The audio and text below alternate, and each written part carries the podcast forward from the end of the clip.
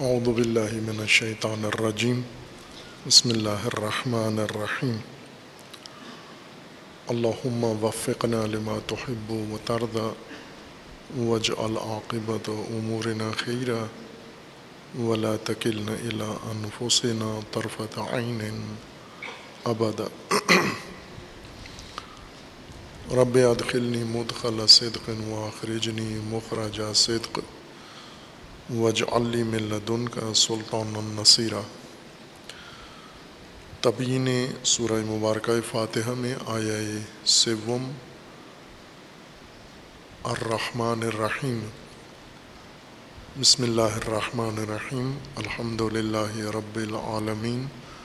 الرحمن الرحیم۔ رحمان و رحیم۔ دو صفات ہیں اللہ تعالیٰ کی۔ اسماء حسنہ میں سے ہیں۔ بسم اللہ میں پہلے اس کی بنیادی تشریح و تبیین ہو گئی ہے۔ رحمت سے دونوں مشتق ہیں، مادہ ان کا رحم ہے۔ اور رحم لغتاً اور قرآنی اصطلاح میں اس عطا اور عطیہ کو کہتے ہیں، جو بلا معاوضہ کسی ضرورت مند کسی شے کو عطا کیا جاتا ہے جس سے اس کی بنیادی حیاتی ضرورت پوری ہوتی ہو۔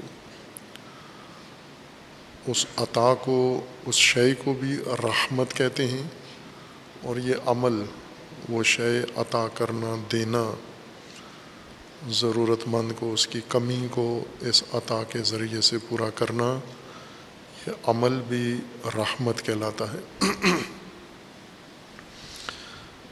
بسم اللہ الرحمن الرحیم میں اور قرآن کریم کے دیگر کئی آیات میں یہ اللہ کے لیے وصف ہے۔ بسم اللہ الرحمن الرحیم، اللہ رحمان اور اللہ رحیم ہے۔ اللہ حاکم، معبود حاکم مطلق جس کا فرمان نافذ ہو، جس کی قدرت نافذ ہو اور جس کی اطاعت کی جا رہی ہو، جس کی اطاعت لازم ہو، وہ اللہ الہ ہے۔ اور یہ دونوں صفات الہ کے لیے اور اللہ کے لیے صفت ہیں، رحمت و رحمان و رحیم۔ اور مراد اس سے یہ ہے کہ الہ کی الوحیت و الہیت رحمانی ہے اور رحیمی ہے یعنی طرز حکومت الہ کا، حاکم کا رحمانی ہے و رحیمی ہے۔ اور رحمت کا مطلب و معنی عطا ہے، جس کے ذریعے کسی شے کی کمی اور ضرورت پوری ہوتی ہو۔ حاکمیت و الہیت رحمانی و رحیمی کا مطلب یہ ہے کہ حاکمیت الہی میں و حکومت الہی میں طرز حکومت الہی یہ ہے کہ اس میں ہر ضرورت مند کی ضرورت رحمانی نظام میں پوری ہو رہی ہے اور پوری ہوگی۔ رحیمی طرز پر پوری، ہر ضرورت اس موجود کی پوری ہوگی۔ دوبارہ اسی سورہ میں، تیسرے سورہ، تیسری آیت میں پھر تکرار ہوتا ہے۔ یہی مطلب الرحمن الرحیم، لیکن اس مرتبہ یہ وصف ہے رب کے لیے۔ الحمد للہ رب العالمین الرحمن الرحیم۔ ربوبیت عالمین کی اللہ کے لیے ہے، جس کی بنا پر حمد ہے، جس کی بنا پر تمام تعریفیں اس ذات الہ کے لیے، حاکم کے لیے ہیں۔ اور اس کی ربوبیت رحمانی و رحیمی ہے۔ ربوبیت نظام پرورش ہے، حاکم کا، الہ کا پرورشی نظام ہے۔ جس طرح الہ خالق ہے اور مالک ہے، اسی طرح رب ہے۔ الہ خالق ہے، تمام کائنات کو وجود دینا، ہستی دینا، ذات عطا کرنا، یہ اسی الہ اور رب کا، خالق کا فعل ہے۔ اور ایجاد کرنے کے بعد تمام مخلوق کو پرورش دینا، اپنے مقررہ اور متعلقہ کمال تک پہنچانا، یہ ربوبیت ہے اسی الہ کی، اسی ذات کی ربوبیت ہے۔ جس طرح اس کی حاکمیت رحمانی ہے اور رحیمی ہے، حکومت اس کی، اس کا طرز رحمت کی بنیاد پر ہے۔ اسی طرح اس کی ربوبیت کا انداز اور طرز بھی رحمانی و رحیمی ہے۔ رحمان الرحیم اور رحمت کے دیگر مشتقات کی تفسیر جو ترجموں میں اور تفاصیر میں کی گئی ہے، اس میں رحمت کا اصل معنی مراد لینے کے بجائے معنی کا لازمہ مد نظر رکھا گیا ہے اور ہر جگہ رحمان و رحیم اور رحمت کا ترجمہ مہربانی، نرم دلی، نرمی اور رقت کیا گیا ہے۔ اللہ رحمان و رحیم ہے، رب رحمان و رحیم ہے یعنی نہایت رحم والا مہربان ہے، مہر، ورز ہے، مہر اپنی مخلوق پر پہنچاتا ہے اور نرم ہے۔ یہ رحمان سخت نہیں ہے، تند نہیں ہے، شدید نہیں ہے، بلکہ نرم ہے۔ یہ نرم خو ہے۔ رحمت کا معنی نرمی نہیں ہے، نرمی لازمہ ہے اس کا اور وہ بھی انسان میں، انسان جب کسی ضرورت مند کو دیکھتا ہے حاجت مند کو شدید حاجت میں مبتلا دیکھتا ہے، جب کسی فرد میں، انسان میں، چھوٹے بڑے میں کمی، بنیادی ضرورت کی کمی کا احساس کرتا ہے، اس احساس کے نتیجے میں انسان کے اندر ایک تأثر قائم ہوتا ہے۔ انفعال پیدا ہوتا ہے اور وہ انفعال رقت نام رکھتا ہے یعنی انسان کے دل پر اس منظر کو دیکھنے کے نتیجے میں احساس، چونکہ انسان حساس موجود ہے، احساساتی ہے، ایک احساس نرمی یا احساس رقت پیدا ہوتا ہے۔ اور وہ نرمی انسان کے لیے محرک بنتی ہے انسان کو اکساتی ہے تاکہ اس ضرورت مند کی ضرورت کو پورا کرے۔ یہ انسان میں اور مخلوق میں ایسے ہوتا ہے کہ ضرورت مند کو دیکھ کر انفعالی تأثر احساس پیدا ہوتا ہے، وہ احساس انسان کو تحریک کرتا ہے اور اس تحریک کے نتیجے میں انسان ضرورت مند کی ضرورت پوری کر دیتا ہے اور اسے رحمت کہتے ہیں۔ یہ بھی رحمت ہی ہے۔ جس مخلوق کے ہاتھوں کسی کی ضرورت پوری ہوتی ہو، رب کے ہاتھوں کسی کی ضرورت پوری ہوتی ہو، خالق کے ذریعے کسی کی ضرورت پوری ہوتی ہو، تو وہ رحمت ہی کہلائے گی۔ لیکن نرمی ہمیشہ دل کی نرمی یا رقت اس میں ہمیشہ ماخوذ نہیں ہے، نہ ہی رحمت کے معنی میں نرمی ماخوذ ہے۔ رحمت عطا ہے، عطیہ ہے۔ وہ عطیہ جو کمی پوری کرے اور اس کی شرط یہ ہے کہ معاوضہ نہ ہو اس کا۔ اس کے بدلے میں یہ عطا کرنے والا، یہ چیز دینے والا، ضرورت پوری کرنے والا، اس کے بدلے میں کوئی مادی یا معنوی صلہ اور معاوضہ وصول نہ کرتا ہو۔ اس کو رحمت کہتے ہیں۔ نرمی پیدا ہو یا نہ ہو۔ اور نرمی انسان میں چونکہ پیدا ہوتی ہے اور انسانی افعال کی خاصیت یہ ہے، احساسات کے نتیجے میں انسان تحریک ہوتا ہے اور ارادہ کرتا ہے اور فعل انجام دیتا ہے۔ کچھ انسانی افعال ہیں جو دل کی شدت کے نتیجے میں پیدا ہوتے ہیں، جیسے غضب ہے۔ دل کے اندر غصہ پیدا ہوتا ہے، غضب پیدا ہوتا ہے، شدت آ جاتی ہے۔ اور یہ شدت انسان کو کسی عمل پر اکساتی ہے، کسی فعل پر اکساتی ہے۔ بعض اوقات رقت انسان کو تحریک کرتی ہے، کسی عمل پر اکساتی ہے۔ لڑائی جھگڑے جب انسان کرتا ہے، کسی سے ناگوار بات سنتا ہے، کوئی ناگوار اشارہ دیکھتا ہے، بھڑک جاتا ہے۔ یعنی انسان کے اندر احساس شدید قسم کا ابھرتا ہے، وہ احساس انسان کو عکس العمل پہ اکساتا ہے اور اس کے نتیجے میں انسان لڑائی، جھگڑا یا بد زبانی انجام دیتا ہے۔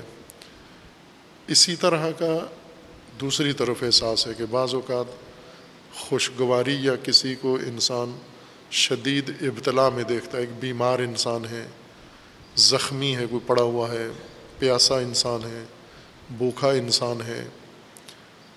یا کوئی جاندار ہے ایسا؟ جیسے بہت سارے حیوانات ہیں، پالتو یا غیر پالتو، اگر وہ کسی تکلیف میں مبتلا ہوں، انہیں دیکھ کر ایک سلیم الاحساس انسان، سلیم ہونا ضروری ہے۔ یعنی انسان کی فطرت سالم ہو، انسان کا مزاج سالم ہو، فاسد نہ ہو گیا ہو، کیونکہ بہت سارے لوگ ان مناظر سے گزر جاتے ہیں۔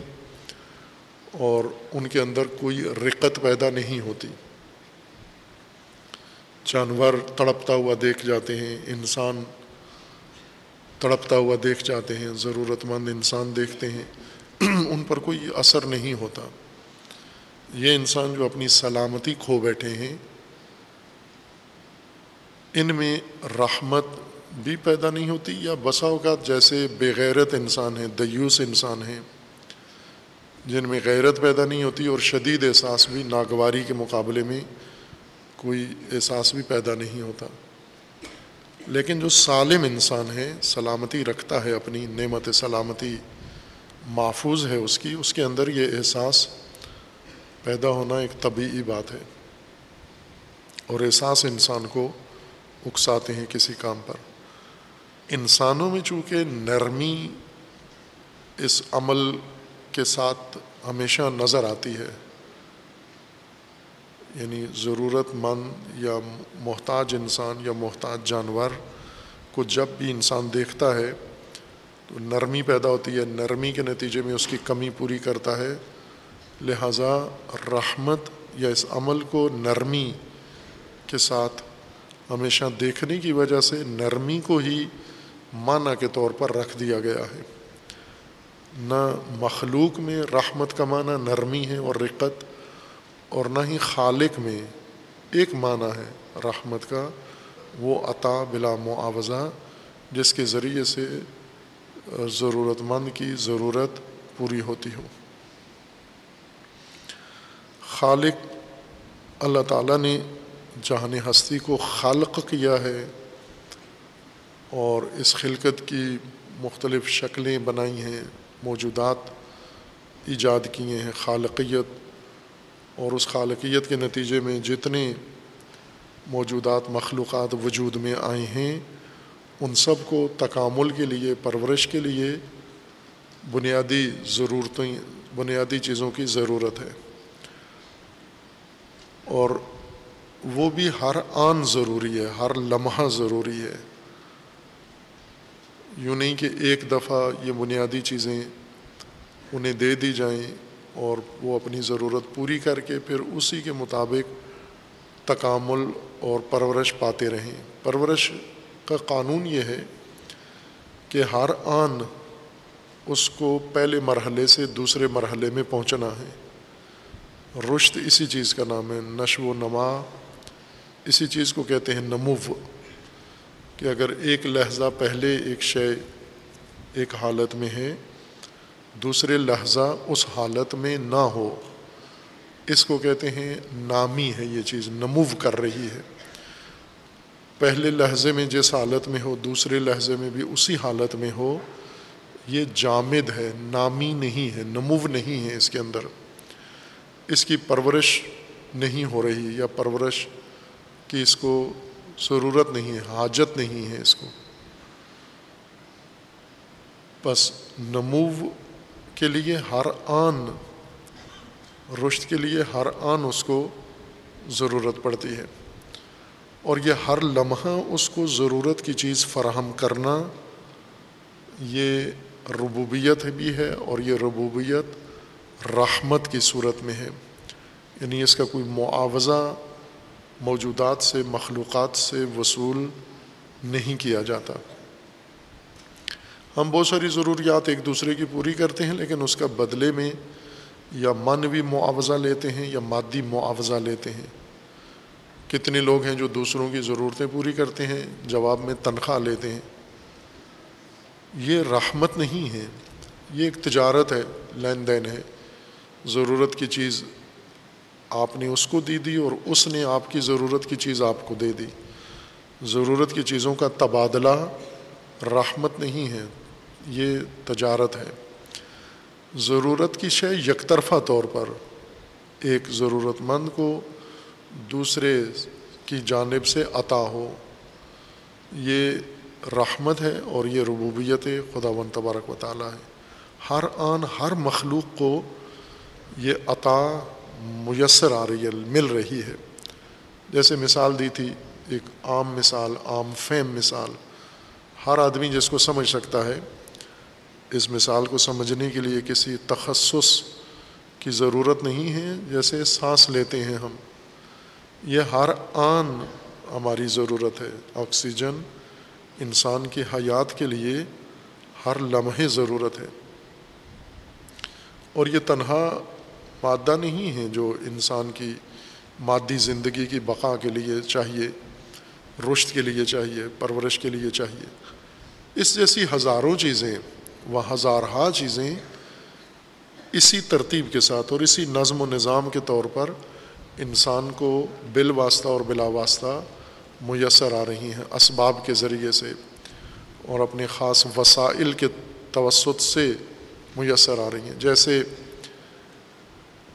حرارت ہے سورج کی طرف سے، انسان کو ہر آن میسر آ رہی ہے، روشنی ہر آن میسر آ رہی ہے۔ یہ عمومی چیزیں جو ہر مخلوق کی ضرورت ہیں، اسے عطا ہو رہی ہیں۔ کچھ خاص ضرورتیں ہیں جو ایک موجود کی ہے دوسرے کی نہیں ہیں۔ ایک مخلوق اس شے کی محتاج ہے، دوسری مخلوق کسی اور چیز کی اس کے بدلے میں محتاج ہے۔ اس شے کی محتاج نہیں ہے۔ جیسے انسان ہے، اس کی ضرورتیں مختلف ہیں، بعض ضرورتیں دوسرے موجودات سے مختلف ہیں۔ کچھ ضرورتیں مشترک ہیں انسان کی اور غیر انسان کی، لیکن کچھ ضرورتیں انسان کی دوسرے موجودات سے علیحدہ ہیں۔ یہ جو الگ ضروریات ہیں انسان کی، یہ بھی انسان کو ہر آن، ہر لمحہ اللہ تعالیٰ کی طرف سے عطا ہو رہی ہیں۔ یہ نظام ہے نظام الوحیت اللہ تعالیٰ کا حکومت و سلطنت الہی کا نظام ہے۔ اس سلطنت الہی میں ایک تربیتی شعبہ ہے، جس کو ربوبیت کہتے ہیں۔ پرورشی شعبہ ہے، جس کو ربوبیت کہتے ہیں۔ اور سلطنت الہیہ کے متعدد شعبے ہیں، جیسے تشبیح دی تھی، مثال دی تھی کہ یہ اسماء حسنہ اور صفات الہیہ، یہ وزارت خانے ہیں۔ اللہ کی حکومت کے وزارتیں ہیں۔ ان وزارتوں کے وزیر اللہ تعالیٰ کے اسماء حسنہ ہیں۔ ان وزارتوں کا نام صفات الہیہ ہیں اور تمام کائنات انہی کے تحت چل رہی ہے۔ یہ مدیر ہیں اور یہ مدبر کائنات ہیں۔ اس میں ایک اہم شعبہ تربیت و ربوبیت کا ہے۔ خصوصاً انسان کے لیے۔ باقی موجودات اس نظام خالقیت سے بھی وابستہ ہیں اور نظام الوحیت اللہ سے بھی مربوط ہیں، تمام کائنات۔ ایک مخلوق موجود ایسا نہیں ہے کائنات میں، شناختہ شدہ کائنات میں اور غیر منکشف کائنات میں جو اللہ کی الوحیت اور الہیت، حکومت و سلطنت الہی و مملکت الہی سے منسلک نہ ہو، باہر ہو، اطاعت نہ کرتا ہو۔ انسان اس کائنات میں واحد مخلوق ہے جو ارادہ و اختیار رکھتا ہے اور کبھی معصیت کرتا ہے۔ اللہ کی سلطنت اور اللہ کی حکومت کہ وہ احکامات جو تشریعی ہیں یعنی انسان کے ارادے کو ملحوظ رکھ کر انسان کے لیے مقرر کیے گئے ہیں، ان کی مخالفت کرتا ہے۔ باقی کوئی موجود ایسا نہیں ہے کائنات میں جو اللہ کے ارادے اور حکم کی نافرمانی کرتا ہو۔ انسان بھی تکوینی عوامر میں نہیں کر سکتا۔ ناممکن ہے اللہ کے تکوینی عوامر و فرامین کی مخالفت کرے۔ تشریعی کی کرتا ہے۔ تشریعی عوامر کا مطلب یہ ہوتا ہے کہ جس میں اللہ کا امر ہے، فرمان ہے، ارادہ ہے۔ اور اللہ کا ارادہ اور فرمان یہ ہے کہ انسان اپنے ارادے اور اپنے اختیار سے یہ کام کرے۔ جب بھی اللہ کا ارادہ انسان کے ارادے کے متعلق ہو، اس کو تشریعی امر کہتے ہیں۔ یہ قانون کی شکل میں امر کیا جاتا ہے۔ تکوینی امر میں انسان کا ارادہ ملحوظ نہیں ہوتا، صرف اللہ کا ارادہ ہے اور اللہ کا ارادہ تمام کائنات میں واجب الاطاعت ہے اور سب موجودات، مخلوقات اسے اطاعت کر رہے ہیں۔ اسی طرح ربوبیت اللہ تعالیٰ کی عمومیت رکھتی ہے۔ کائنات کے لیے ہے، تکوینی ربوبیت ہے، انسان کے لیے ربوبیت کا ایک اضافی معنی بھی پایا جاتا ہے اور وہ جو انسان کی تشریعی زندگی سے متعلق ہے۔ تشریعی زندگی یعنی جہاں پر انسان کا ارادہ اور انسان کا اختیار بھی بیچ میں شامل ہے۔ انسان نے اپنے ارادے سے اپنی پرورش کا سامان کرنا ہے اور اپنی پرورش کے لیے مقررہ نظام اپنانا ہے۔ اس شعبے میں جو ربوبیت مخصوصاً انسان کے لیے ہے، مختص انسان کو اس کی رہنمائی کی گئی ہے، ہدایت کی گئی ہے۔ جو تکوینی پرورش ہے انسان کی، ربوبیت، تربیت ہے، اس میں اللہ تعالیٰ نے ہر چیز کو ایجاد کر کے اس کی ربوبیت کا تکوینی نظام بنا کے اور اس مخلوق کو انسان سمیت نظام ربوبیت کے سپرد کر دیا ہے، نظام ربوبیت کے اندر اس کو رکھ دیا ہے اور ربوبی نظام اس کو اپنے تکوینی نظام میں پرورش کر رہا ہے۔ اس میں کسی کا ارادہ اللہ کے علاوہ دخیل نہیں ہے۔ لیکن جہاں انسانی ارادہ و اختیار بیچ میں ملحوظ ہے، وہاں پر اللہ تعالیٰ نے ربوبیت انسان کے سامنے رکھی ہے، تعلیم دی ہے، تشریح کی ہے، بیان کیا ہے اور انسان کو حکم ہے کہ ارادی طور پر، اختیاری طور پر اس ربوبیت، اللہ کی ربوبیت کو سمجھے اور اپنائے اور اس ربوبیت کے نظام کو لاگو کرے اور نافذ کرے۔ تکوینی میں مجبور ہے، تشریعی میں انسان کا ارادہ دخیل ہے۔ اور اس کے لیے اس کو ہدایت کی ضرورت ہے، رہنمائی کی ضرورت ہے، ربوبیت الہیہ کے متعلق۔ اس ہدایت کا یعنی قرآن کریم میں زیادہ رہنمائی انسان کو اسی شعبے کے لیے کی گئی ہے، ربوبیت میں کی گئی ہے کہ تم پرورش کے محتاج ہو اور تمہاری پرورش تمہارے رب کے ہاتھ میں ہے، پروردگار تمہارا اللہ ہے، الہ ہے، جو حاکم ہے وہی تمہارا رب بھی ہے۔ اور انسان کو زیادہ الجھن بھی اسی میں پیش آئی ہے کہ انسان نے جب اسباب کو دیکھا ہے، اللہ تعالیٰ نے جو ربوبیت کے اسباب بنائے ہیں، ان اسباب کو مستقل رب قرار دیا اس نے۔ ان اسباب کو اصلی مؤثر ربوبیت میں شمار کر لیا۔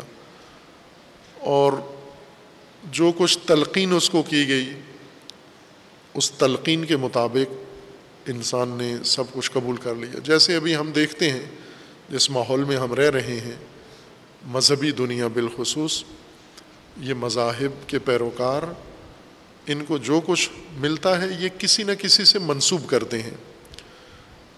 اگر کسی بریلوی مسلمان کے ہاں بچہ پیدا ہو، تو وہ بچہ، وہ اپنے مرشد، پیر، غوث، کسی کی طرف منسوب کر دیتا ہے کہ یہ انہوں نے دیا ہے۔ ان کی وجہ سے یہ اولاد مجھے نصیب ہوئی ہے۔ اگر کسی شیعہ کے ہاں اولاد پیدا ہو، تو وہ اس کو اہل بیت سے مربوط کر دے گا۔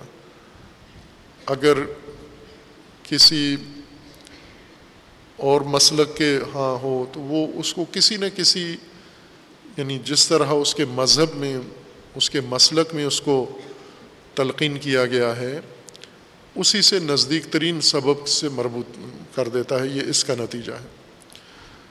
عام لوگ بھی اسی طرح اگر ان کی ضرورتیں پوری ہوتی ہیں، تو وہ کسی سیاست دان کسی حکمران، کسی سردار، کسی نواب، کسی جاگیردار سے منسوب کر دیتے ہیں کہ یہ سب ان کے توفیل ہمیں نصیب ہو رہا ہے۔ یعنی زیادہ انسان گمراہی کا شکار انہی روزمرہ ضرورتوں میں ہو جاتا ہے۔ روزمرہ ضرورتیں جو اس کی پرورش کے لیے، جو اس کی اجتماعی ضرورتیں اور انفرادی ضرورتیں ہیں، انہی میں گمراہی کا شکار ہوتا ہے۔ اور اسی بابت اللہ تعالیٰ نے رہنمائی ہدایت کا زیادہ حصہ اور رخ ربوبیت کے نظام کی طرف موڑ دیا ہے اور انسان کو یہ نظام سمجھانا ضروری قرار دیا ہے۔ یہ جاری ہے۔ ظاہر اسی ایک آیت کے اندر ربوبیت کا ذکر نہیں ہے۔ آخر قرآن تک ہم اگر دیکھیں تو اللہ کی الوحیت کے ساتھ ساتھ کثرت سے جس حقیقت کا ذکر ہے وہ ربوبیت حق تعلیٰ ہے۔ یہاں اس آیا شریفہ میں الحمد للہ رب العالمین الرحمن الرحیم میں ربوبیت کے طرز و انداز کا تعین ہے کہ یہ ربوبیت الوحیت کی طرح رحمانی اور رحیمی ہے۔ اور ہم چونکہ قرآن سے زیادہ ترجموں سے زیادہ مانوس ہیں یعنی اللہ کے کلام سے زیادہ ہم بہتر آشنا مترجمین کے کلام سے زیادہ، مفسرین کے کلام سے زیادہ انس ہے ہمارا اللہ کے کلام سے۔ چونکہ اس واسطے سے ہم اللہ تعالیٰ کا کلام سمجھتے ہیں۔ لہٰذا فوراً جب فاتحہ یا فاتحہ کے علاوہ یہ ہدایت ہمیں ملتی ہے تو ہم فوراً ترجموں اور تفسیروں اور تلقینوں کے نتیجے میں جو ترجمے یا مفاہیم بیان کیے گئے ہیں، فوراً ہمارے ذہن میں وہ آ جاتے ہیں کہ اللہ کی ربوبیت کیسی ہے؟ اس آیا کے مطابق رحمانی و رحیمی یعنی نہایت رحم والا، نہایت مہربان اور نہایت نرمی والا ہے۔ یعنی مہر اور نرمی ربوبیت خدا کا ستون ہے۔ ربوبیت الہیہ کی جو بنیاد ہے، وہ نرمی پر ہے۔ نرمی ہم انسانوں میں، چونکہ یہ نرمی دیکھی ہے اور انسانوں سے نرمی کے رویے اور نرمی کے نتیجے لے کر ہم نے اللہ کی طرف ان کو منسوب کر دیا ہے کہ انسان، نرم دل انسان ہم نے بہت دیکھے ہیں اور نرمی ان کے دلوں میں دیکھی ہے اور اس کے نتیجے میں مدد بھی ان کی دیکھی ہے کہ وہ کتنی لوگوں کی مدد کرتے ہیں۔ بعض علماء نے جیسے خواجہ نصیر الدین توسی رحمۃ اللہ علیہ، ان کے تعلیمات میں ہے بیانات میں ہے کہ انسان جب تک توحید انسان کی درست نہ ہو، اعتقاد توحیدی، نظریہ توحید کا دین کی کوئی چیز، بلکہ زندگی کی کوئی چیز انسان کی سیدھی نہیں ہوتی، درست نہیں ہوتی۔ نہ عبادت درست ہے، نہ عمل درست ہے، نہ رویہ درست ہے، نہ اعتقاد و ایمان درست ہے۔ جب تک توحید کا صحیح تصور انسان کے اندر موجود نہ ہو۔ توحید سے مراد بھی فقط وحدانیت نہیں ہے، توحید عنوان ہے، جس میں اللہ تعالیٰ کی الوحیت الہیت پہلا باب ہے، وحدانیت دوسرا ہے اور ربوبیت تیسرا ہے۔ جب تک یہ بنیاد انسان پر واضح نہیں ہوتی، اوپر جو عمارت بنے گی وہ ساری مخدوش رہے گی۔ جیسے ہم اللہ تعالیٰ کے اسماء و صفات قرآن کریم میں، ہدایت کے منشور میں مشاہدہ کرتے ہیں اور قرآن نے کوئی بات مبہم نہیں کی، چونکہ مبین ہے، بیان ہے، طبیان ہے قرآن۔ اور جو چیز بیان ہو، اس میں ابہام نہیں ہو سکتا۔ مبین کبھی بھی غیر واضح چیز نہیں ہو سکتی۔ ہمیشہ واضح ہے بہت۔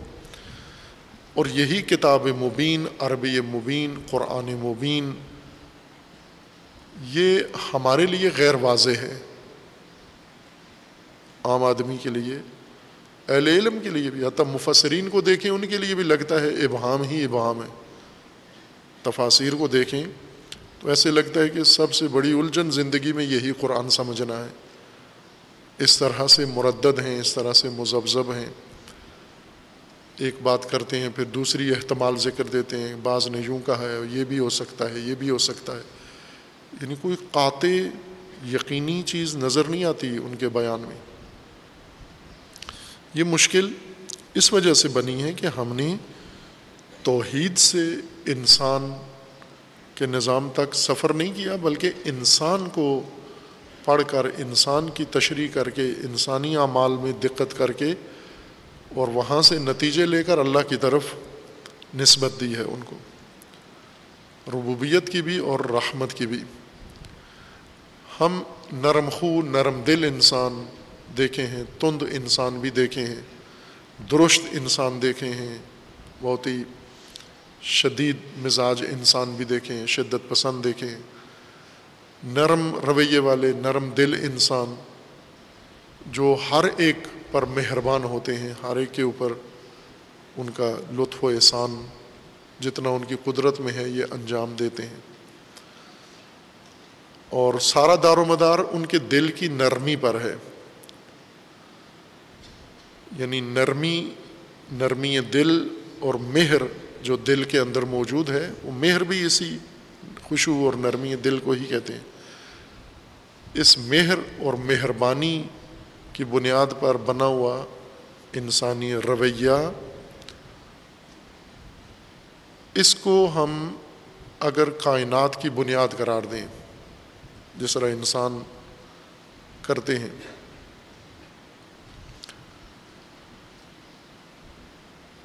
تو یہ محض ایک اتفاقی امر ہو جائے گا۔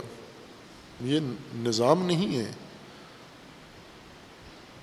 چونکہ دل کی نرمی ہے اور انسان کا دل نرم ہو بھی جائے، پہلے تو نرمی کوئی یقینی امر نہیں ہے کہ جس منظر کو دیکھ کر رقت آمیز منظر کو دیکھ کر انسان کا دل نرم ہوتا ہے حتمن بار بار نرم ہوگا یا ہر انسان کا دل نرم ہوگا۔ کچھ لوگوں کا دل نرم ہو جاتا ہے، کچھ کا نہیں ہوتا۔ کچھ کے دل سخت ہوتے ہیں، قساوت ہوتی ہے، شقاوت ہوتی ہے دل میں۔ جیسے ہم دیکھتے ہیں ابھی صبح و شام۔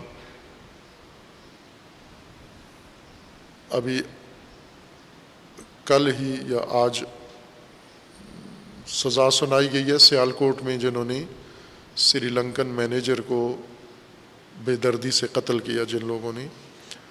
عدالت نے، ابتدائی عدالت نے سخت سزا سنائی ہے۔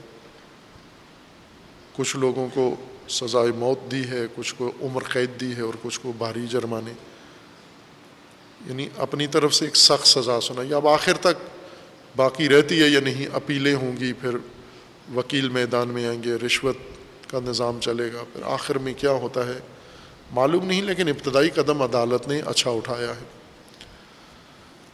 اس منظر میں آپ نے دیکھا کہ ایک مجمع ہے جمع غفیر، سینکڑوں لوگ ہیں۔ چار پانچ سو یا اس سے بھی زیادہ کا مجمع ہے۔ اور وہ ایک انسان کے اوپر پڑھ بڑھ کر تشدد کر رہے ہیں۔ ظاہر ان میں سے کسی کے اندر نرمی نہیں تھی، رقت نہیں تھی۔ نہ جو اس کو مار رہے ہیں اور نہ جو دیکھ رہے ہیں۔ اگر نرمی ہوتی تو یا نہ مارتے یا دوسرے کو روک لیتے۔ اگر ان میں ایک بھی نرم دل ہوتا، نرم خو ہوتا، رقت اس کو اس انسان کو یوں کچلتے ہوئے دیکھ کر ہوتی تو وہ رکاوٹ ڈالتا اس میں۔ لیکن ایسا نہیں ہوا، یہ پورا مجمع۔ اصل میں عدالت نے یہ جو سزا دی ہے، جو مرتکب تھے، ورنہ سارے مجمع کو اس پوری فیکٹری کے عملے کو، اس کے مالک سمیت سب کو سزائے موت۔ سناتے تو بھی حق بے جانب تھا، چونکہ سب اس میں شامل تھے۔ کوئی اکسا رہا تھا، کوئی ان کو مدد دے رہا تھا، کسی نے ماحول بنایا۔ ایک فرد بھی ایسا نہیں تھا کہ جو روک رہا ہو۔ ایک دو کو تمغے دیے انہوں نے۔ یہ پہلے مجرم کے طور پر پکڑے ہوئے تھے، چند چند روز جیل میں گزاری پھر فوراً ہی ان کو نکال کے تمغہ دیا کہ یہ بچا رہے تھے۔ لیکن اس بلوے میں سارے مار ہی رہے تھے۔ اب یہاں پر اجتماعی طور پر سینکڑوں لوگ نرمی نہیں ان کے اندر نظر آئی۔ بائیں کہ یہ منظر تھا جس میں دل میں نرمی پیدا ہو، لیکن یہ نرمی نہیں پیدا ہوئی۔ انسان کو جب کوئی دھوکہ دے دے، ورغلا دے، جھوٹ بولے نرمی ختم ہو جاتی ہے۔ یہاں نرمی بالکل دیکھنے کو ملی ہی نہیں۔ سارے انسان کہلاتے تھے، لیکن انسانی خصلت جو رقت ہے، قابل رحم، منظر دیکھ کر وہاں پر ترحم پیدا ہونا، یہ نہیں ہوا اس مجمع کے اندر۔ اور یہ ایسا ہی ہے، اب کہیں کسی اور کے ہاتھ چند دن پہلے جو پولیس ہاتھ چڑھی بلوائیوں کے ہاتھ میں انہوں نے پولیس کے چتھیڑے اڑا دیے۔ یا کہیں بھی کوئی انہیں منظر لگتا ہے تو چھوٹے چھوٹے بچوں کو پکڑ کے برہمی سے قتل بھی کرتے ہیں، ان کے ساتھ زیادتی بھی کرتے ہیں۔ عورتیں کہیں ان ویشیوں کے ہاتھ لگ جائیں تو، اور پھر یہی جو دوسروں کی بربریت کا شکار ہوتے ہیں، خود ان کے ہاتھ کوئی چڑھ جائے تو یہ بھی معاف نہیں کرتے دوسروں کو۔ بے رحمی انسان میں کسی وقت بھی طاری ہو جاتی ہے۔ دوسری طرف سے یہ نرمی بعض اوقات بلا سبب بھی پیدا ہو جاتی ہے۔ انسان کا دل احساساتی، چونکہ دل کی نرمی احساس کا نام ہے۔ احساس انسان میں ایک کھلونے کی طرح ہے۔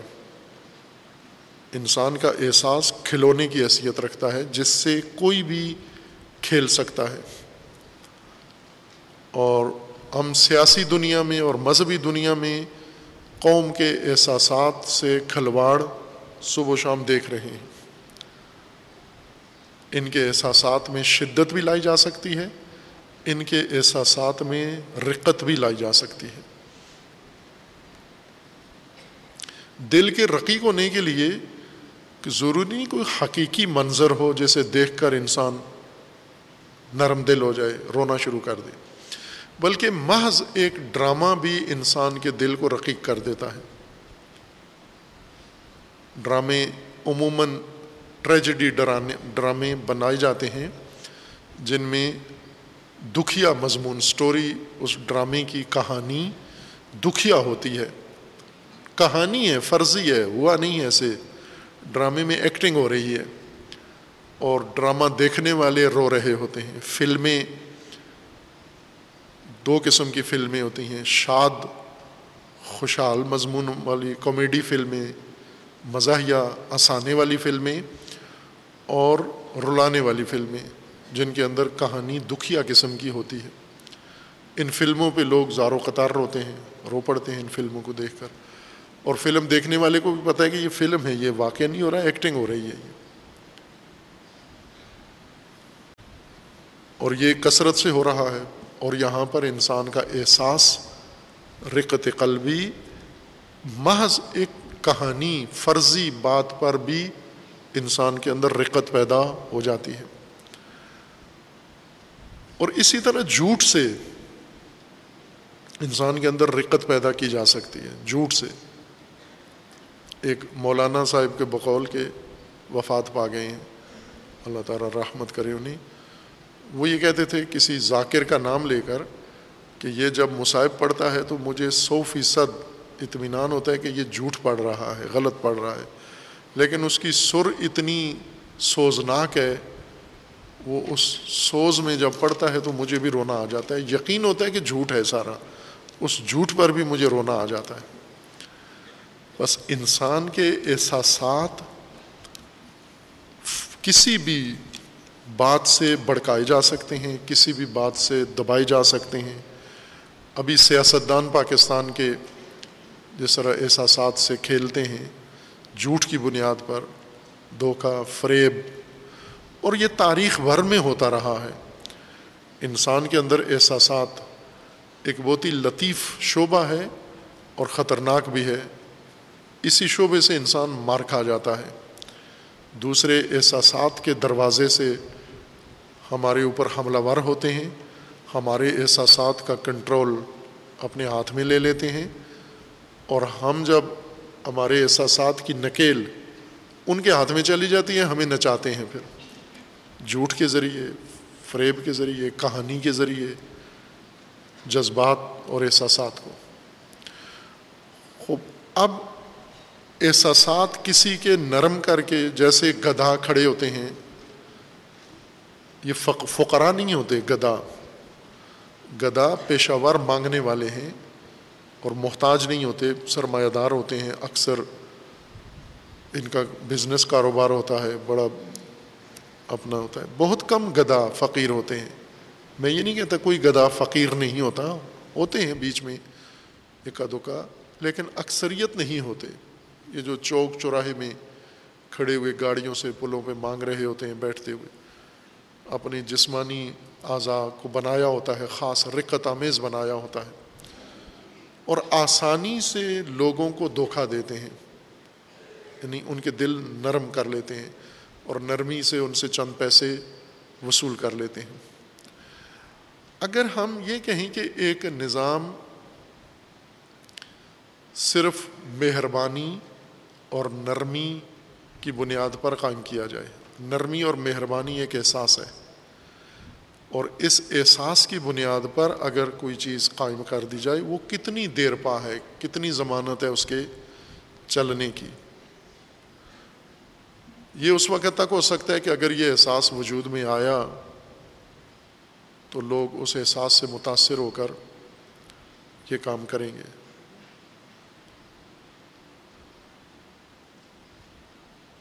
احساس، تربیت و پرورش کے لیے بہت اہم ہیں۔ ایک ذریعہ ہیں تربیت کا احساسات اور جذبات۔ لیکن بہت بڑی کمزوری بھی ہیں انسان کی۔ لہٰذا احساسات کو ہر طرح کے لیے استعمال کیا جا سکتا ہے، مثبت کام میں، منفی کام میں، عبادت کے اندر اور جہالت کے اندر، بے روی کے اندر۔ احساسات کو آپ کسی جگہ بھی بھڑکا سکتے ہیں آپ۔ سلا بھی سکتے ہیں۔ رحمت کا مطلب اگر ہم نرمی کریں، مہربانی اور نرمی، تو اس کا مطلب یہ ہے کہ اللہ تعالیٰ نے اس ساری کائنات کو خلق کیا ہے اور خلق کرنے کے بعد اس کائنات کے لیے جو نظام بنایا ہے، وہ محض مہربانی کے اوپر منحصر قرار دیا ہے۔ کہ سب کچھ مہربانی کے ذریعے ہوگا۔ مہر و مہربانی اس کا نظام ہے۔ مہر و مہربانی چونکہ نرمی ہے، دل کی نرمی یا احساس کی نرمی ہے، بعض اوقات مہربانی شامل حال ہو جاتی ہے کسی ایسے شخص کے بارے میں جو استحقاق نہیں رکھتا۔ مثلا جہاں احساساتی ماحول ہو انسانوں میں، ہم تعلیم کے شعبے کو مثال لے لے لیتے ہیں۔ ایک معلم پڑھاتا ہے اور امتحان لیتا ہے اور یہ معلم بہت مہربان ہے۔ اور مہربانی اس کی نرم دلی کسی ایسے طالب علم کے متعلق پیدا ہو گئی ہے جو محنتی نہیں ہے مستعد نہیں ہے سنجیدہ نہیں ہیں، جدی نہیں ہیں، کسی اور وجہ سے اس کا مہر، اس طالب علم کا اس استاد کے دل میں آ گیا ہے۔ کسی بھی وجہ سے۔ نرمی کے لیے ضروری تو نہیں حتمن استعداد بھی شامل ہو۔ ایک بہت ہی مستعد طالب علم ہے لیکن استاد، یہ مستعد طالب علم استاد کے مہر کو حاصل نہیں کر سکا، متاثر نہیں کر سکا۔ استاد کی مہربانی اپنی طرف متوجہ نہیں کر سکا۔ اس کے بجائے ایک نالائق طالب علم، یہ استاد کے مہر کو اپنی طرف کھینچ لیتا ہے۔ تو اگر نظام تعلیم مہربانی کی بنیاد پر ہو یعنی استاد مہر و رکت و نرمی کی بنیاد پر نمبر دے تو نتیجہ کیا ہوگا اس کلاس کا؟ کہ جہاں پر مہر و محبت، مہر اور نرمی نالائکوں نے حاصل کر لی ہے اور جو لائق ہیں وہ تعلیم میں تو لائق ہیں، پڑھائی میں لائق ہیں، وہاں انہوں نے بھرپور کوشش کی ہے۔ مطلب کو سمجھ گئے ہیں، کتاب کو سمجھ گئے ہیں، درس کو سمجھ گئے ہیں۔ ازبر بھی کیا ہوا ہے، پیپر بھی بہترین دے سکتے ہیں۔ لیکن ایک شعبے میں ناکام رہ گئے ہیں۔ استاد کا مہر اور استاد کی رحمت اور رحم اور ترہم حاصل نہیں کر سکے۔ اور اگر ہم یہ کہیں کہ رحمت اس نرم دلی سے نمبر دینے کا نام رحمت ہے تو نرم دلی کے تحت لائق کو تو نہیں ملیں گے، چونکہ اس کے متعلق استاد کے دل میں نرمی ہی پیدا نہیں ہوئی۔ نرمی نالائق کے بارے میں پیدا ہوئی ہے۔ اور اگر نمبر نرمی کے تحت دینے ہیں، رحمت نرمی کا نام ہے، تو رحمت کے نمبر تو سارے اس نالائق کو ملنے چاہیے، چونکہ رحم اس پر آ گیا ہے۔ نرمی کے ذریعے سے اگر تمام تعلیمی نمبر تقسیم کرنے ہیں، تو اس میں ضروری نہیں کہ جو مستحق ہے اس کو بھی ملیں، جو لائق ہے اس کو بھی ملیں۔ عموماً امتحانوں کے دنوں میں کوشش کرتے ہیں تو لاب شاگردان، خصوصاً جو فیصلہ کن ایک مرحلے کے امتحان ہوتے ہیں، جیسے بورڈ کے امتحان ہیں، جن میں ارتقاء ہوتی ہے، کلاس میں، دوسری کلاس میں جانا ہے۔ وہاں پر وہ استادوں کا مہر اور ترہم حاصل کرنے کی کوشش کرتے ہیں۔ اور بعض استاد متاثر ہو کے ترہم ان میں پیدا بھی ہو جاتا ہے۔ فیل ہوتے طالب علم کو ترہم کے چند نمبر دے کے پاس کر دیتے ہیں۔ یا دوسری پوزیشن پہ آئے ہوئے نمبر کو ترہم کے ذریعے پہلے نمبر پہ کر دیتے ہیں۔ تو ظاہر یہ تو ناانصافی ہے۔ اگر آپ نے خالصتاً عطا کو مربوط کر دینا ہے ترہم کے ساتھ، نرم دلی کے ساتھ اور مہر کے ساتھ جوڑ دینا ہے۔ تو مہر کا کوئی پیمانہ تو نہیں ہے، نرمی کہیں بھی پیدا ہو سکتی ہے، کسی حالت پر بھی نرمی پیدا ہو سکتی ہے۔ اگر یہ نرمی آ گئی اور آگے استحقاق نہ ہوا، تو نرمی کا پیمانہ تو پورا ہے، معیار مکمل ہے۔ لہٰذا نرمی کے تحت یہ نظام دے دیا جائے گا، یہ کام کر دیا جائے گا۔ یا مثلاً ہم ملکی معیشتی نظام کو دیکھیں۔ آج اس وقت پاکستان میں، پاکستان کے یہ سابقہ وزیر اعظم سری لنکا گئے تھے ایک دو سال پہلے اور بہت خوش آئے تھے۔ وہیں پر انہوں نے بیان دیا تھا کہ سری لنکا کے صدر نے مجھے مہنگائی کنٹرول کرنے کا نسخہ اور کوڈ سمجھا دیا ہے۔ پھر واپس آ گئے۔ اور وہ شاید بھول آئے وہیں پر، چونکہ ملک میں آ کر انہوں نے اسے استعمال نہیں کیا اور اچھا کیا، نہیں کیا۔ چونکہ سری لنکا ابھی معیشتی لحاظ سے مہنگائی کے ہاتھوں مکمل دیوالیہ ہو گیا ہے، اعلان کر دیا ہے۔ یہ واحد ریاست ہے۔ آج اتنے دو سو ممالک کے اندر کے جس نے اعلان کیا ہے کہ یہ فقیر ہو گیا ہے، دیوالیہ ہو گیا ہے۔ اپنے خرچے پورے نہیں کر سکتا، اپنے قرضے نہیں اتار سکتا۔ سری لنکا میں یہ کام ہوا ہے۔ وہ ہمارے وزیر اعظم صاحب کہہ رہے تھے کہ سری لنکا نے مجھے سمجھا دیا ہے کہ مہنگائی کیسے کنٹرول کرنی ہے۔ اچھا ہوا، یہ بھول گئے وہ نسخہ۔ ورنہ پاکستان دوسرا ملک ہوتا، دیوالیہ۔ ہمارے جو سابقہ وزیر گزر مالیات کے مدیر گزرے ہیں انہوں نے باقاعدہ اعلان کیا تھا یعنی جن کا کام یہی درآمد اکٹھی کرنی ہے، سرکاری طور پر وہ ادارہ ایف بی آر درآمد اکٹھی کرنے والا۔ اس کا یہ بیان تھا کہ یہ ملک دیوالیہ، انہوں نے پاکستان کے بارے میں کہا تھا، شبر زیدی، کہ یہ دیوالیہ ہو چکا ہے یہ۔ پاکستان بھی، سری لنکا سے پہلے، لیکن انہوں نے اناؤنس نہیں کیا۔ آئی ایم ایف کی مدد اور ورلڈ بینک کی مدد سے انہوں نے اپنے آپ کو باقی رکھا ہوا ہے۔ حکومت کو ان بائیس کروڑ عوام کو زندگی کے وسائل مہیا کرنے ہیں، روزگار دینا ہے، درآمد کے مواقع دینے ہیں اور ضروریات زندگی پوری کرنے کے لیے حکومت کو سارا نظام فراہم کرنا ہے۔ یہ حکومت کی بنیادی ذمہ داریاں ہیں۔ تعلیم، صحت، روزگار، رہائش، روٹی، کپڑا، مکان، سفر، حفاظت، سلامتی، یہ ساری چیزیں لوگوں کی بنیادی ضرورتیں ہیں۔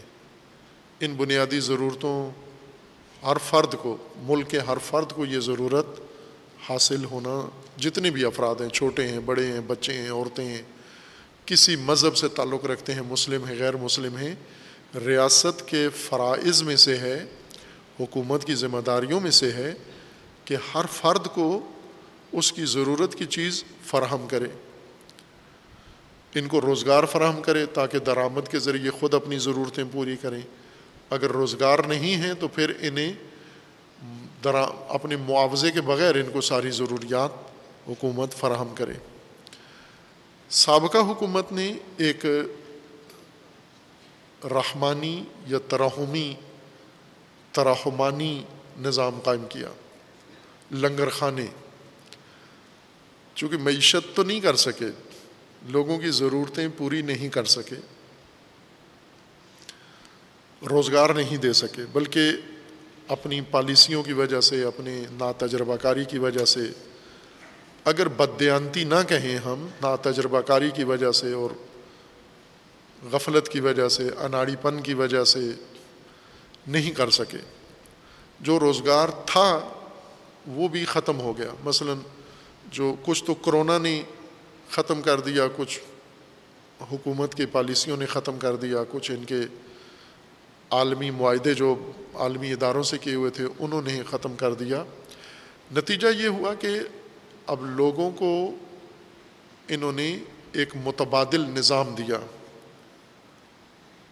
روزگار کے بجائے لنگر خانہ بنا دیا۔ لنگر خانے ہر شہر میں بنائے۔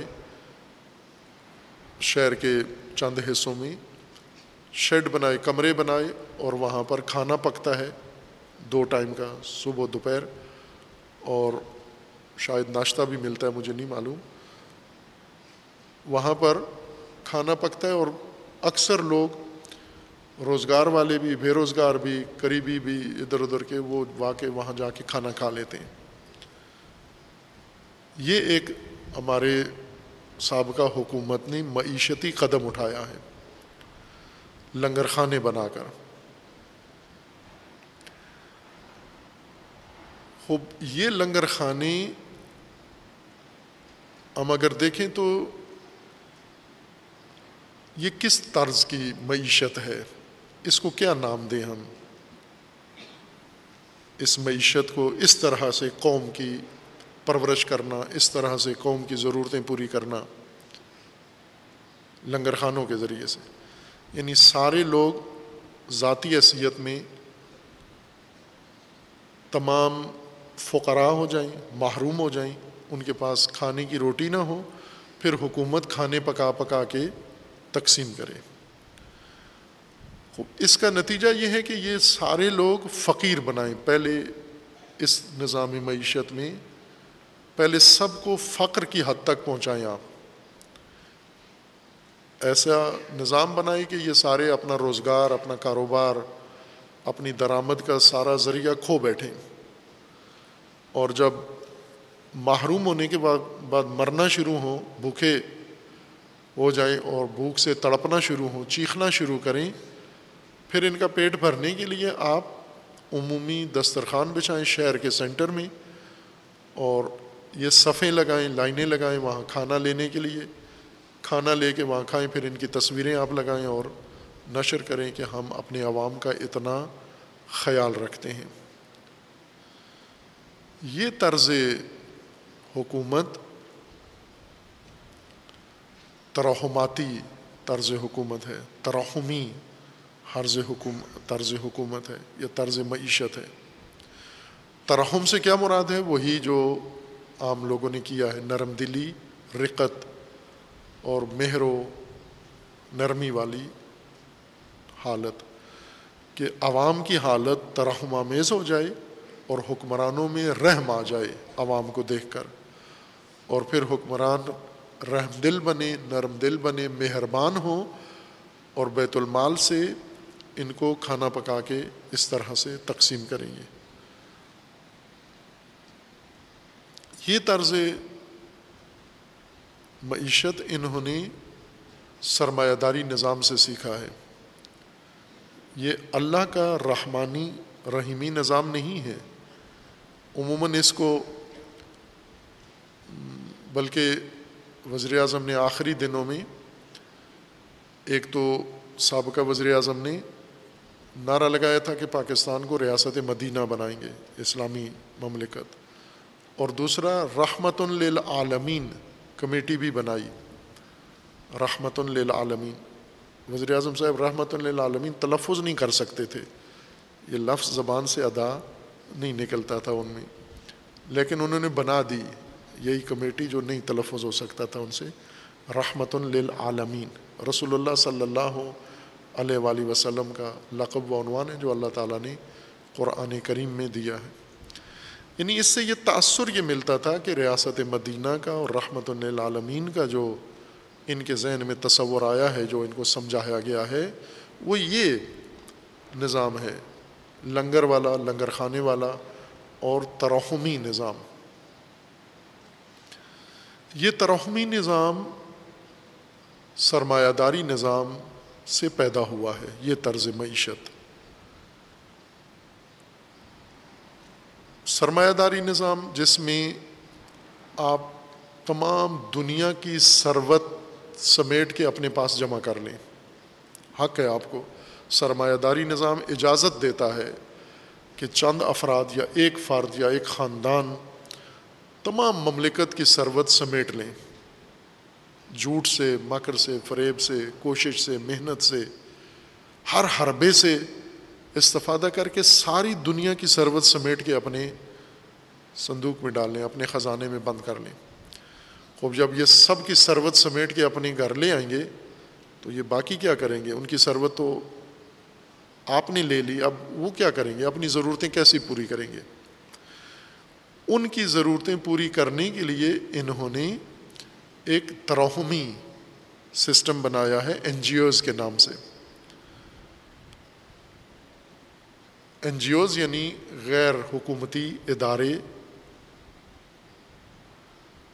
نان گورنمنٹ آرگنائزیشنز سرکاری نہیں ہوتی، غیر سرکاری سرمایہ دار، فیکٹریوں کے مالک، ملوں کے مالک، کارخانوں کے مالک، کمپنیوں کے مالک۔ تجارتوں کے بڑے بڑے مالکین، یہ چونکہ سرمایہ تو انہوں نے سارا جمع کر لیا اپنے پاس، سارا پوری مملکت کا۔ اب باقی لوگ جن کا سرمایہ انہوں نے ان سے لے لیا ہے، یہ کیا کھائیں؟ ان کے لیے انہوں نے ایک خیراتی ادارہ بنایا ہے، نرم دلی مہربانی کی بنیاد پر۔ یہ مہربانی ہے ان کی۔ مثلا جتنے بڑے بڑے سرمایہ دار ہیں انہوں نے ساتھ ایک فاؤنڈیشن بھی بنائی ہوئی ہے۔ جیسے بل گیٹ اور اس کی بیوی اب الگ ہو گئے ہیں، لیکن فاؤنڈیشن دونوں مل کے چلا رہے ہیں۔ یہ مدد کرتے ہیں لوگوں کی۔ کسی کو مرغیاں خرید کے دیتے ہیں، کسی کو بکریاں خرید کے دیتے ہیں۔ یہ وزیر اعظم صاحب نے ہمارے جو مرغیوں، بکریوں کی معیشت متعارف کروائی تھی، انہی کی رہنمائی میں کی تھی۔ کہ آپ، طریقہ یہ ہے کہ پوری قوم کا پیسہ، ثروت، مختلف بہانوں سے آپ سرمایہ دار جمع کر لیں۔ پھر قوم مرے گی، نہ مرنے بھی نہیں دیں گے۔ ہم خیراتی ادارے بنا کر اور ان کو خیراتی اداروں کے ذریعے سے مہربانی اور ترہم کے دسترخوان بنا کے، ان پہ بٹھا کے تو ان کو اتنا کھلاتے رہیں کہ یہ زندگی گزارتے رہیں۔ لیکن یہ کسی چیز کے مالک نہ ہو کسی چیز کا اختیار نہ ہو کسی چیز کی ان کی جو ان کی بنیادی ضرورتیں ہیں، وہ ان کے پاس مہیا نہ ہوں، نہ ان کے پاس اتنی استطاعت ہو، استعداد ہو، طاقت ہو مالی کہ وہ اپنی بنیادی ضرورتیں حاصل کر سکیں۔ یہ سرمایہ داری نظام نے اپنے اس ظلم اور غصب کے جوار میں اپنے ضمیر کو تسلی دینے کے لیے، لوگوں کو دھوکہ دینے کے لیے یہ ایک خیراتی ترہماتی نظام بھی بنایا ہوا ہے۔ اور اس میں پھر سال میں مختلف جگہوں پر جا کر، کئی ملکوں میں جا کر، ان فقیر لوگوں کی لائنیں لگا کر، ان میں کچھ کھجوریں، چھوارے بانٹتے ہیں۔ اور کپڑے کے جوڑے کبھی بتا دے کبھی چوڑیاں، کبھی کھلونے، کبھی عورتوں کو، کبھی مردوں کو پھر ان کی فلمیں بناتے ہیں اور یہ نشر کرتے ہیں اور خود پھر بہت خوش ہوتے ہیں کہ ہم دنیا کے ضرورت مندوں فقیروں بھوکھوں کی اتنی مدد کر رہے ہیں۔ پھر وہ کارکردگی ان کی نشر ہوتی ہے اور دنیا بھی ان کی بڑی تعریفیں کرتی ہے۔ یہ نظام اللہ تعالیٰ نے نہیں رکھا اپنی مملکت کے لیے اور اپنے مخلوق کے لیے، نہ کائنات کے لیے، نہ انسان کے لیے۔ یہ ترہماتی نظام نہیں ہے۔ یہ رحمانی نظام نہیں ہے۔ اس کو نہیں کہتے رحمت۔ کہ لوگوں کے بنیادی حقوق ان سے چھین لیں، ان کی بنیادی ضرورتیں ان سے چھین لیں، روزگار ان سے چھین لیں، سرمایہ ان سے چھین لیں۔ ان کا جو حق بنتا ہے، ایک شہری ہونے کے ناطے وہ ان سے لے لیں۔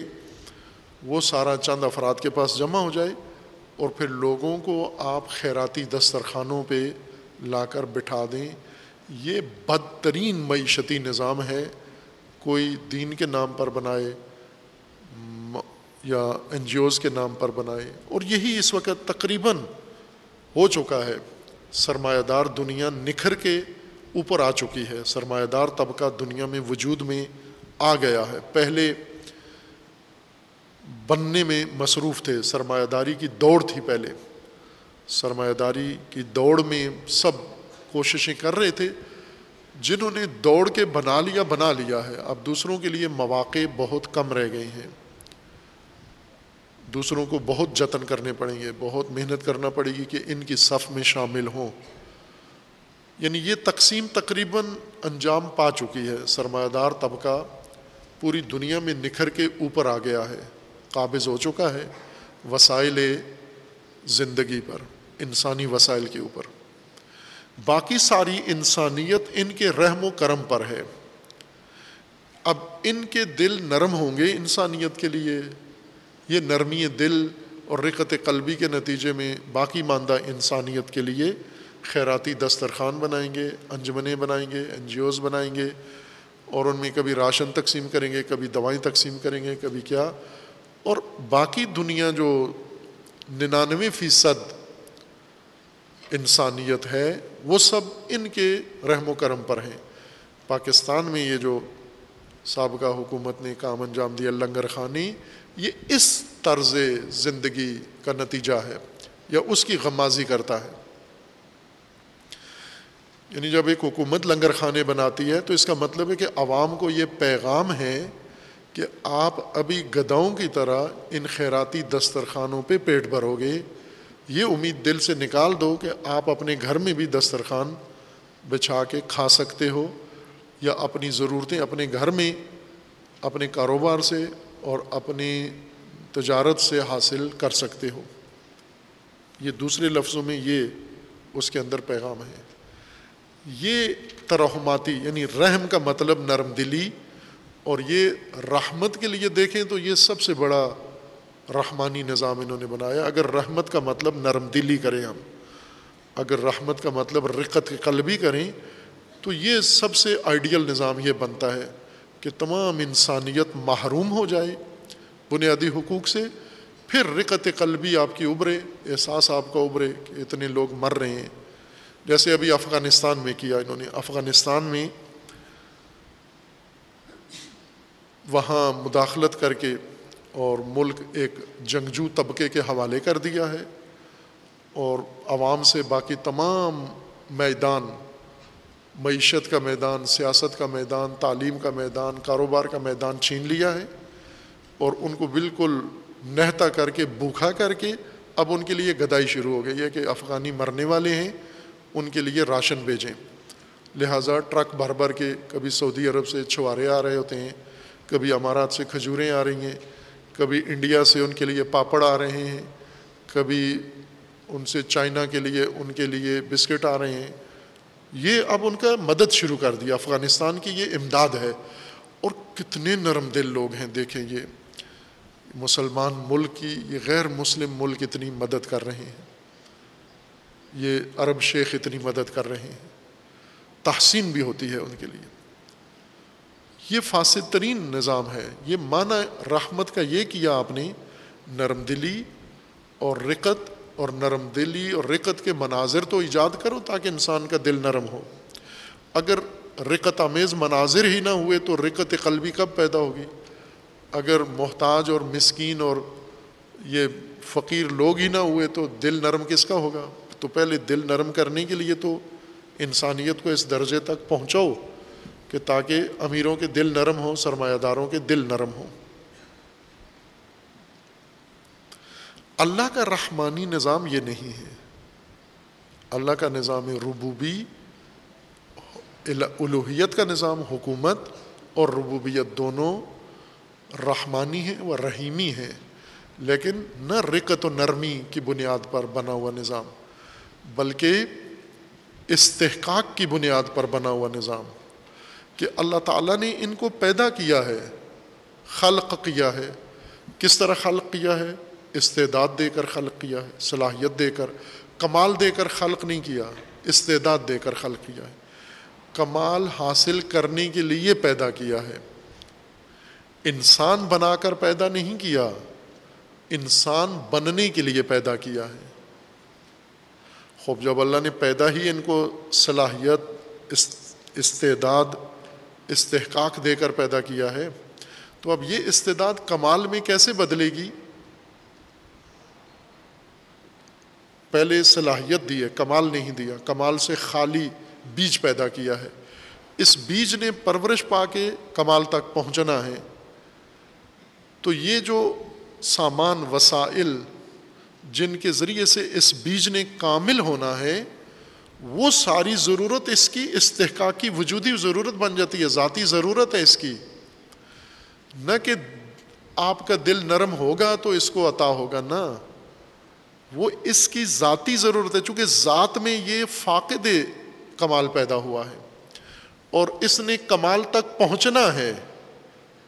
اس کی تکامل پذیری، اس کی مستقملیت کا تقاضا یہ ہے کہ اس کو ہر چیز فراہم کی جائے۔ اس لیے خدا و تبارک و تعالیٰ کا فرمانا ہے کہ قطب اللہ نفس رحمہ خدا و تبارک و تعالیٰ نے اپنے اوپر رحمت کو واجب و لازم قرار دیا ہے۔ و رحمتی وسعت کل شعی اور میری رحمت ہر شے کے لیے ہے۔ نہ یہ کہ جو چیز نرمی، رقت پیدا کر سکی جو کامیاب ہو جائے اللہ میں نرمی پیدا کرنے کا، اس کے لیے تو اللہ نرم اور مہربان ہے۔ لیکن جو نہیں کامیاب ہو سکا، اللہ کے نرمی کا جذبہ یا رحمت نہیں ابھار سکا، وہ محروم رہے گا؟ نہ۔ وہ جس حالت میں بھی ہے، جس چیز کا محتاج ہے وجودی طور پر، وہ چیز اللہ کی طرف سے اسے عطا ہوگی۔ اور کسی معاوضے کے بدلے بھی نہیں ہوگی۔ یعنی یوں نہیں کہ اللہ کی طرف سے یہ چیزیں آپ کو مل رہی ہیں، تو اس کے بدلے میں آپ نے اللہ کے لیے یہ کام کرنا ہے۔ یہ آپ کا ذاتی استحقاق ہے، یہ آپ کا وجودی استحقاق ہے۔ یعنی آپ کی ہستی جس طرح سے بنائی گئی ہے، گندم کا دانہ گندم کا بیج، اس کو ضرورت ہے۔ کس چیز کی ضرورت ہے؟ مٹی کی ضرورت ہے، نمی کی ضرورت ہے کھاد کی ضرورت ہے، روشنی کی ضرورت ہے، ہوا کی ضرورت ہے، یہ ساری چیزیں بیج کو کامل ہونے کے لیے چاہیے۔ اور یہ ساری چیزیں رحمت ہیں اس بیج کے لیے۔ چونکہ یہ بیج کو ملیں گی تو یہ بیج پودا بنے گا۔ نہ کہ یہ بیج اگر مہربانی اور مہر پیدا کرنے میں کامیاب ہوا، نرمی اور رقت ایجاد کرنے میں کامیاب ہوا، تو پھر تو اس کو یہ ساری چیزیں مل جائیں گی، لیکن جو بیج یہ تڑپ پیدا نہیں کر سکا، اپنی حالت ایسی نہیں بنا سکا کہ رقت پیدا ہی نہیں ہوئی خالق میں، رب میں۔ نہ، رب کائنات رقت کے احساس سے مبرہ ہے، منزہ ہے۔ رقت صفات سلبیہ میں سے ہے، نقائص میں سے ہے۔ رقت کمالات نہیں ہیں۔ انسان اگر رقیق القلب ہو تو ہم سمجھتے ہیں بہت اچھا انسان ہے۔ لیکن رقت ایک نقص ہے، تأثر ہے، انفعال ہے، ایک کمی ہے فائل کے اندر جو رقت کی صورت میں نمایاں ہوتی ہے۔ اللہ کی ذات میں یہ انفعالات نہیں ہیں، تأثرات نہیں ہیں۔ حق تعلم رقت قلبی و نرمی دل اس طرح نہیں ہے جیسے مخلوق میں ہے آپ مانا رحمت کا مخلوق کی کیفیات سے حاصل کر کے پھر اس کو خالق کی طرف نسبت دے کے، پھر خالق کے نظام کو بھی نرمی و مہربانی کے معنی میں کرتے ہیں۔ اللہ کا نظام ربوبی پرورشی تمام اشیاء کے لیے ہے، انسان کے لیے بھی ہے۔ اور ایک جامع نظام ہے اللہ تعالیٰ کا، جس میں کوئی محروم نہیں ہے۔ کوئی ایسا موجود نہیں ہے جسے اللہ نے پیدا کیا ہو اور وہ اپنی پرورش کے سامان سے محروم ہو۔ انسان بھی تکوینی طور پر بھی محروم نہیں ہے کسی چیز سے اور تشریعی طور پر بھی اپنی ہدایت اور پرورش کے نظام سے محروم نہیں ہے۔ سب کچھ رحمان الرحیم نے اس تقاضۂ ربوبیت کے تحت، وصف ربوبیت کی بنا پر انسان کے لیے مہیا کر دیا ہے۔ لیکن انسان کا جو تشریعی نظام ہے، پرورش کا، اس میں انسان نے اس نظام ربوبی میں خود شامل ہونا ہے، اس کا حصہ بننا ہے اور اس کو اپنانا ہے۔ تکوینی طور پر تو نہیں ہے، جیسا تکوینی طور پر انسان رشت کرتا ہے، انسان کے جسم میں خون بنتا ہے، انسان کے جسم میں غذا جاتی ہے، یہ غذا اس کے جسم کا حصہ بنتی ہے۔ یہ ایک حکم خدا ہے، اس نظام خدا ہے اور انجام پا رہا ہے خود کار طریقے سے۔ انسان کا عمل دخل اس میں بہت کم ہے۔ لیکن باقی جو انسان کی پرورش کے وسائل ہیں، جو اللہ نے مہیا کیے ہیں، لیکن انسان نے ان کو حاصل کرنا ہے، ان تک پہنچنا ہے، یہ خود انسان نے بڑھ کر حاصل کرنا ہے۔ یہاں پر اللہ نے، اللہ کی رحمت یہ ہے کہ خدا و تبارک و تعالیٰ نے وہ سب کچھ مہیا کر دیا ہے۔ ضرورت کی ہر چیز رحمت ہے۔ چونکہ بلا معاوضہ ہے، بلا عوض ہے، اس وجہ سے یہ رحمت ہے یہ۔ نہ اس وجہ سے کہ اللہ کی رقت باعث بنی ہے کہ خدا کی حال، آپ کی حالت خدا سے دیکھی نہیں جا رہی۔ اس وجہ سے خدا نے یہ سب کچھ پیدا کیا۔ نہ، اس وجہ سے نہ کہ وہ آپ کے حالت دیکھ کر خدا بہت منفعل ہے، اللہ کی ذات معاذ اللہ متاثر ہے، بڑا شدید ناگوار گزر رہا ہے، اللہ تعالیٰ کو آپ کی کیفیات دیکھ کر۔ اور پھر اللہ کی نرمی کا سمندر طوفان میں آتا ہے، موج میں آتا ہے اور یہ ساری رحمتیں خدا بن تبارک و تعالیٰ عطا کر دیتا ہے نہ اس وجہ سے کہ وہ خالق ہے آپ کا، اس نے خلقت کی ہے۔ خلقت کس طرح سے کی ہے؟ استعدادیں پیدا کی ہیں۔ اب اگر تو کامل پیدا کرتا تو شاید آگے پرورش کی ضرورت نہ ہوتی، چونکہ ہر چیز کامل پیدا کی ہے۔ استعدادیں پیدا کی ہیں، تو یہ استعدادیں پرورش مانگتی ہیں۔ ان کی پرورش کے لیے اب اللہ رب ہے، پروردگار ہے، پرورش دہندہ ہے۔ پرورش کیسے دے گا؟ رحمت و رحیمیت کے ذریعے دے گا۔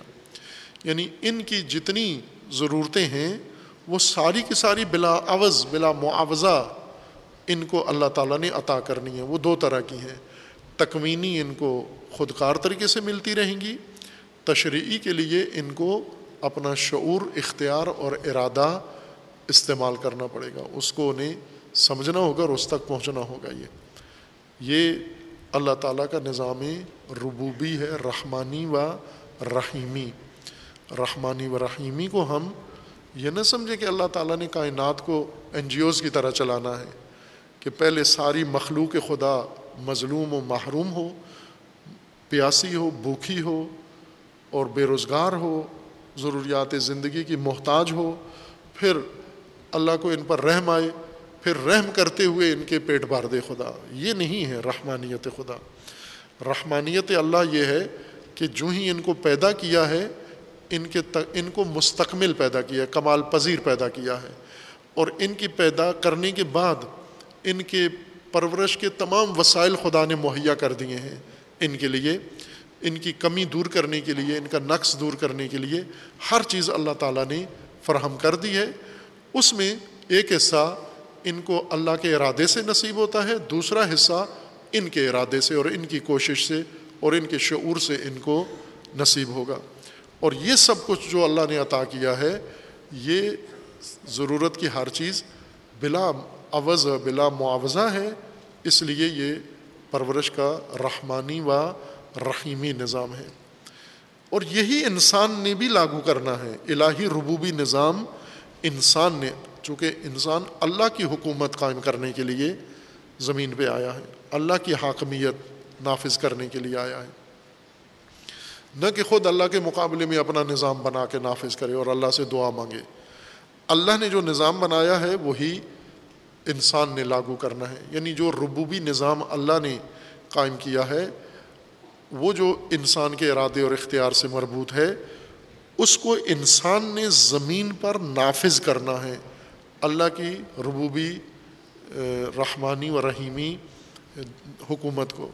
یہ حکومت الہی اور یہ دولت اسلامی بنتی ہے، دولت کریمہ، کہ جس میں ہر انسان اپنی مانوی و مادی ضرورت اپنے پاس مہیا رکھتا ہے۔ لیکن یوں نہیں کہ اسے سب کچھ یہ بغیر کوشش کے ملے گا۔ لئی سل انسان علامہ ماسا انسان ارادہ و اختیار جو لے کر آیا ہے یعنی بہت ساری ان چیزوں تک انسان کو خود پہنچنا ہوگا۔ فراہم کر دیے، مہیا کر دیے، لیکن حصول کے لیے انسان کو تگ و دو کرنی ہوگی یہ۔ اور یہ اللہ تعالیٰ کا فرمان ہے اس سورہ مبارکہ فاتحہ میں۔ الحمد للہ رب العالمین و رب العالمین کون ہے؟ الرحمن الرحیم، جو رحمان ہے اور رحیم ہے۔ رحمان و رحیم میں پہلے فرق بیان کیا ہے۔ رحمان لغتاً اس کا معنی ہے جس کے عطا میں عطیے میں فراوانی ہو، شدت ہو، مبالغہ ہو۔ اور رحیم کا مطلب ہے جس میں ثبات ہو، تلازم ہو، لزوم ہو یعنی تسلسل ہو۔ بغیر وقفے کے یہ رحمت ہوگی تو یہ رحیم ہے۔ اور فراوان ہے، یہ رحمان ہے۔ تو یہ فراوان رحمت اور دائمی رحمت و لازمی و ثابت رحمت، یہ اللہ تعالیٰ کی ربوبیت کا انداز ہے، جو انسان کے لیے اللہ نے مقرر کیا ہے۔ آگے آیات دیگر ہیں، مالک یوم الدین الا آخر، انہیں بعد میں بیان کریں گے۔ وہ صلی اللہ علیہ محمد و علیہ طیبین الطاہر